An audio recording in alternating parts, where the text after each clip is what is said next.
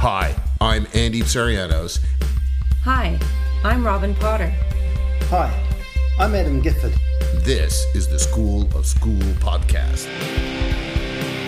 Welcome to the School of School Podcast.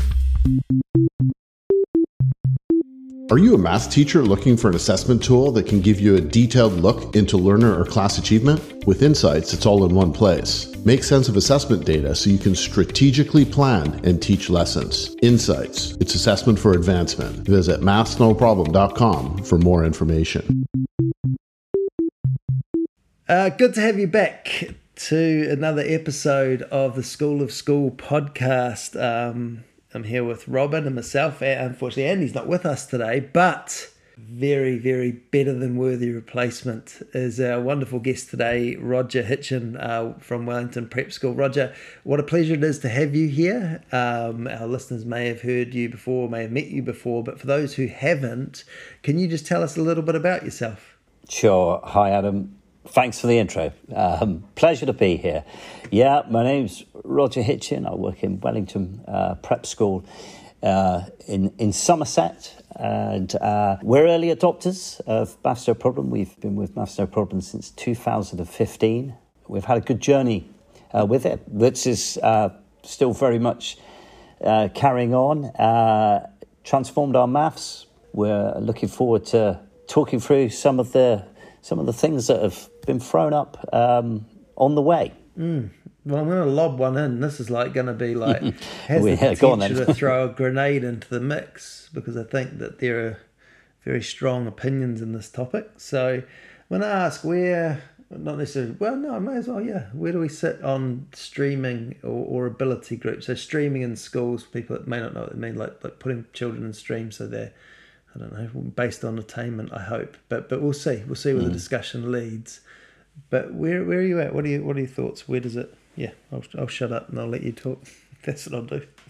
I've I've thought both. We changed. Uh, we've completely changed on it. I mean, let, if I go back ten years uh, into uh, into our school, we we we streamed. We sat from, I think, year four, if memory serves me correctly, year four, year five, and year six, we, we were set. We had uh, we had a higher set. We try not to use the word lower, but it was, I suppose, essentially. Um, you know, we had a higher and lower set.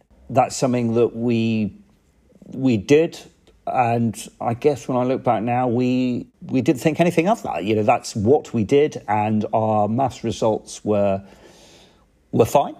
And on we went, really, um, with it. We, I think we told ourselves that the, the math sets were fluid, so pupils could move up the set um, and they could move down the set. In reality, when I look back, that wasn't easy. It was easy to move children up, but it wasn't so easy to move them down for obvious reasons. And, and that would also be a tricky conversation with a parent as well, because you're moving them down. Why? What, why haven't you told us before? What is there that we need to do? Um, and of course, you could then you could then end up with quite an inflated set, where you end up with maybe a large. We certainly had this a couple of times. You had a very large math set, a top set, that it was felt that they were fine because they, you know, they would grasp the concepts and they would run with them, and yet the lower set had the support and the help, but they had also the less numbers because they needed the, the support. So actually, it was quite unbalanced in a, in a way. Um, but we drove, we kind of navigated our way through that. And obviously in two thousand fifteen for us, that, that changed. We came over to MathsNoProblem, we looked at it and said, you know what, this this is the way to go. We need to do it properly, and that means the sets go, which is easy to say, but not necessarily easy to do in practice, because parents, pupils expect to be in a certain place, and teachers have taught that way for a certain amount of time, and, and our results are are fine. So why? Why why change? But of course, you know, all the, these years later, um, to cut the history lesson out, you know, the school very is very much on board. First immediate thing I noticed was uh, those children that had been in the lower set previously instantly felt better. They weren't living down to expectation anymore. I just wanted to ask you, you know, you mentioned when once you brought in MathsNoProblem that that, that changed, that suddenly mm. the ability groupings vanished, uh, maybe not suddenly, but over over time as you implemented Maths No Problem. But are schools still doing this? I think they are, but I always think the question is, you know, we're saying about punishment, but when, at what age is it necessary? Is it needed? Is it appropriate? Ultimately, the roads lead to your G C S E at the age of, of sixteen. So I, I kind of understand there is an end goal uh, there in it. But I think it's still a subject that divides opinion a little bit about when it should happen, even if it, it should happen. I mean, when we, like I say, when we did away with the ability groupings, the, the, the pushback I suppose we got a little bit was from the the, the children and the parents, so to speak, from uh, from what had been the higher set. Where's the stretch? You know, they were doing quite advanced work, and now they're not going to be do that, and yet they already know that. And of course, that's maybe that's a different argument, isn't it, about extending how you extend uh, uh, pupils. So it, it was uh, it was about re-educate educating. Um, we made that step, but it's not an easy one to make in schools. And I think you're up. I think schools do still set because it's it is something that is, you know, they, they would say is useful, or it works for them, it works for their pupils, it, wor- it works for their parents. So I think, yeah, it's not a hard and fast, fast rule on it, if not a hard, fast approach on it. Yeah, it still happens, but appropriateness and when, I'm not so sure.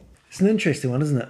Because I think, you know, I listen to parts of this and think, okay, some things that you said make complete sense to me, Roger, right? So, so say you've got a group of children. Let's just say, for argument's sake, you've got sixty children. And, and let's just say also, for argument's sake, that within a school, you've got the the uh, people who can then say, all right, well, this these thirty children are doing okay. Mm. And so one teacher can have them. Then we've got another two teachers. And then we can have lower ratio groups of fifteen and fifteen. There's part of that to me that kind of goes, well, that kind of makes sense. Mm. You know, like you've got a group of children here. They're, they're starting to get a bit behind. They've got they've got the you know the teacher there, and, and, and they can do it. And, and perhaps that low ratio, if, if schools have got the capacity to do something like that, then you sure. kind of think, well, maybe there's an argument for it. Maybe, maybe there's the, that that's that's what's needed. Is is there in, there is some sort of extra input that's needed for whatever reason? And we know that you know children have got come to all different places and all different times. I think it, for me at the heart of it is. It all comes back to expectation, right? So first of all, there's the expectation of the children. So if I know that I'm in the lowest group... Yeah, yeah there you will stay. I know yeah. it. I know it. I, I, I know that, that that's it. So what's that, that, what that's telling me is, especially if I've been in the lowest group for six years... Yeah. Right? I'm always in that same group. So you don't need to tell me. I get it. I know I'm here. Don't you worry about that. Yeah, I don't know what to do, but it's okay, blah, blah, blah. And is there a danger so that just think, becoming a bit of a badge of honour? That's, you know, that's you. Well, I think I think the thing is, is that that that if if you get told something off them, like, like I know that the, I, I wish I could, I, I, I will find it on another episode. I'll, I'll find the research and cite it. That was talking about meeting expectations, right? And if you set an expectation, children will meet it, but they very, on the whole, they very rarely surpass it. So if you set an expectation that's a low one, they'll meet it, you know, they'll meet it. But but the idea of them then surpassing it, no, not not not statistically, not not that often. Some children will, of course, uh, and, and there might be other reasons for that.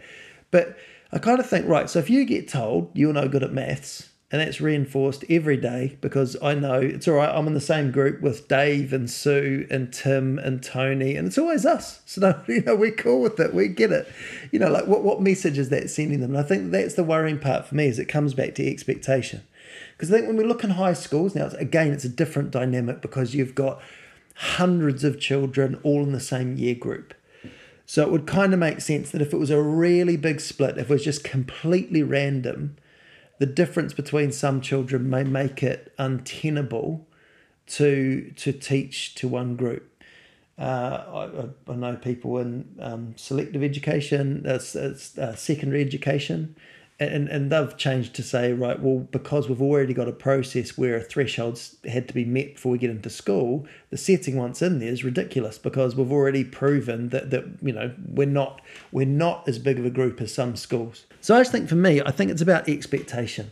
And I think that unfortunately, when you asked about does it still happen, Robin, I think it either happens overtly, and we say, yes, we sit, and that's what we do, and it, you know, it works for our school, which, you know, again, you could question, does it work for that child there if you ask them how it feels to be, you know, and, and that child might say, it's brilliant, I've never learned so much, you know, this is fantastic. So I'm not trying to just present it in one way, because there's arguments for both sides of it. But I. But would they know any different? Yeah, well, I think they. I, I would argue that if, if it's done badly, yes, because they'd see their mates doing stuff, and often that lowest group gets taken out, as if you can't even listen to this. You're not even good enough yeah, yeah. to listen what your mates in yeah. class are up to. You know, I that that must be tough. I would I would have I would suggest, but I think that where it's not overt, it is those types of things where it's small groups that, that, that don't get to access the same.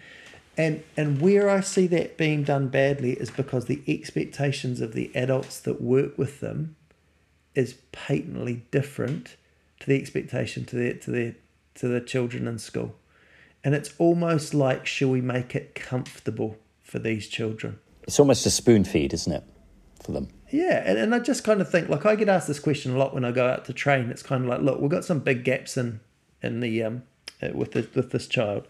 They're, they're, and, and, and this is just a term. It's not a term. I, I, I'm not going to go into any great detail, but I often get told a child is operating two years below their yeah. age group. So yeah. they're in year four. They're operating at year two. So I get asked, well, should we use a year two book with that child? And I say, okay, well, you, you tell me the trajectory of that. You, you tell me how that works. So year two, and, and, and, and I'll have teach that that is right for them.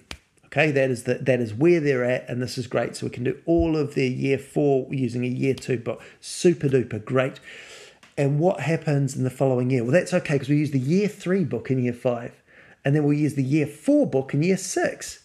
That's like, and then what? yeah. And what happens then? Yeah, I know you stopped teaching them, yes, but that child still has to go to year seven. And is the expectation that they're a year seven child when they go to secondary school?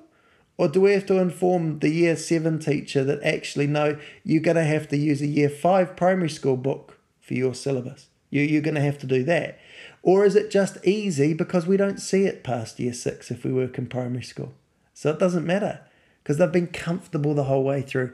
Now, yes, there's a degree of cynicism in what I'm saying, because I know that, that you know, there are children that struggle, but I just think when you look at some, I'll go to the Singaporean model, classes of forty children, one teacher, yet the vast majority of children are not just standard mathematicians, they're incredibly good by, by most measures. And I think that the, the, the thing that I find most often when it comes to, you know, setting by ability or attainment is that that becomes the expectation. And that's it then. That That's it. You're you're never going to be, you're, you're, you're just going to be that. And that can have a knock-on, can't it? Of course it can. Yeah, absolutely. It's like your self-worth. I mean, if all of us, if the three of us went to a language lesson or something, I don't know, you guys might speak languages. Let's just say for argument's sake we don't. You know, we all went to the language lesson and I'm bonjouring away and you're all bonjouring away and we're all bonjouring together. But I'm a bit slow. I'm taking a bit longer to learn. They go, oh, Robin, Roger, you come with me. Adam, you're going to keep bonjouring for a bit and we're going to do these things. And I sort of look through the window and there you are, and you've got French bread, you've got baguettes, you've got all these things. It's all looking fantastic. And I'm like, oh, can I be with them? No, no, after me, Adam, bonjour. Bo- bonjour. Uh-huh. No, not quite, but you, you're trying really hard. Keep going, bonjour. Will I get a baguette? Do I get... No, no, no, no, no. Not until we get through the bonjour bit. It's like, oh, man, come on. And if I do that time, day after day, year after year, what does that do? Does that fill me with the love and, and joy of the French language? No. No, it doesn't. No, but a baguette would. Anymore. Yeah, exactly. Give me a baguette, man. Don't don't deny me that.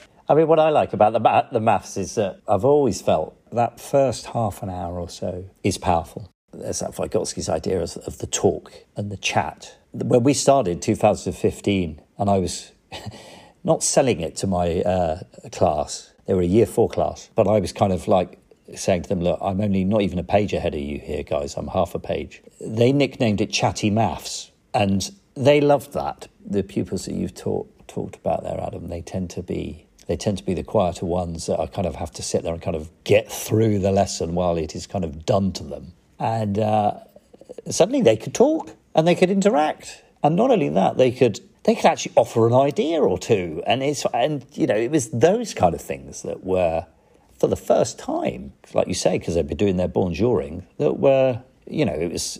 They were almost. It was almost like Saul on the road to Damascus. You know, the the, the drapes from the eyes were uncovered, really, in, in in their worlds. And those first children are obviously a lot older now, but um, they, regardless of ability, I still feel and think they need to be exposed to that, those chat and those ideas, because if you're in your your lower set, you're not going to hear them. Yeah, completely agree. So you're, you're, there's there's nothing for you know you, there's nothing for you to grapple and grasp with, because the, you, they're all going to kind of look at each other, and I you know they miss out on that uh, that rich language that comes from these lessons. And, and I think I think that picking up on the maths one, because this is the thing that I always struggle with too, right? So for those of you that that uh, you know, the, the, maybe different people listen to different uh, school systems, but but in the U K, phonics, we teach phonics and we talk about phases of phonics. So the sound, so you know, lower phase things will be like cat, box, those sorts of things, and children work their way through. And I sort of think to myself, so if a child's at phase two phonics, as a teacher, does that mean that I should only ever use phase two words? Or am I still allowed to words? And are they still allowed to listen to other words that are wonderful and that they they can understand? You know, like, do, do we have to limit that? Because it's kind of quite easy to do that in mathematics, that, that you can just, as you said, take that group out, not have that rich language associated with it, and just say, no, this is all you're allowed access to. And and I, I think that, that we, we, we have to assume that if we're exposed to certain things and certain language, of course we pick up on it. And if we're denied that, how's that going to happen? And and so I, I just think with things like, like with English, for example, because we're we're teaching in it all the time, you know, we're often immersed in it. We get a chance to listen and to, to take part in those things. But but with some subjects, you know, you know that that really key and crucial learning and, and the kind of chance learning as well, and the anecdotal learning that might take place from a conversation that you didn't expect to happen. You know, if we if we deny that, then we're denying opportunities to learn. And that's not to say that these children don't need extra help. That's not where I'm no, coming from. No. They're, they're, you know, like, we should set the alarm bells off. If someone comes to me and says to me, well, what should we do with a child that's in year four and they're operating year two? I always tell them, pull the fire alarms. Like, like get, get in your head's office and say, we've got a serious issue here because this child's at risk, real risk of just a billion and one different things. So we got to send in the army. We got to go all for it, not just not just the comfy bits. But yeah, I, I, yeah, it's it's a really I find it a really really interesting debate, because I think you can really get passionate on both sides. But for me, the key aspect is, as long as the expectations are the same for all children, that we think that they can all do it and they can all get there. Some might just take a little longer than others. Then I think I think we're okay with the, the, the sort of changing dynamics and fluidity with groups and structures of those things. Yeah, I agree. But that to me is I the agree. single most important bit. Makes sense, yeah. You, you then fast forward those children that have had that maths experience in that in that lower set all the way through, and that kind of limit of expectation.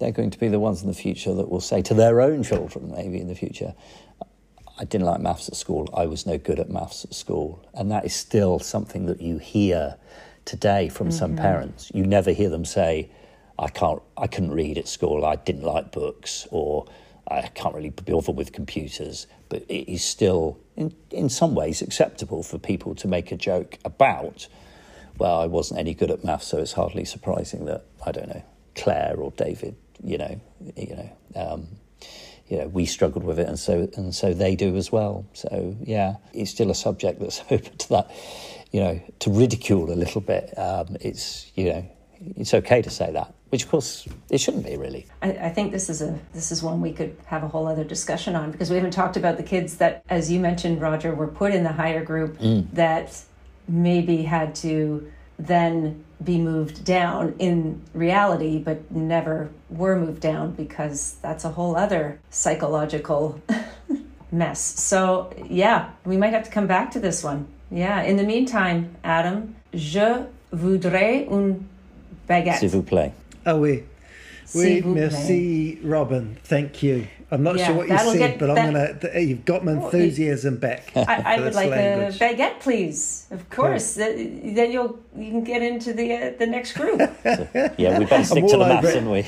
Yeah, you've ignited my passion, Robin. Sounds Thank good. You. Okay. Yeah. Bye, everybody. Thank you. Thank you.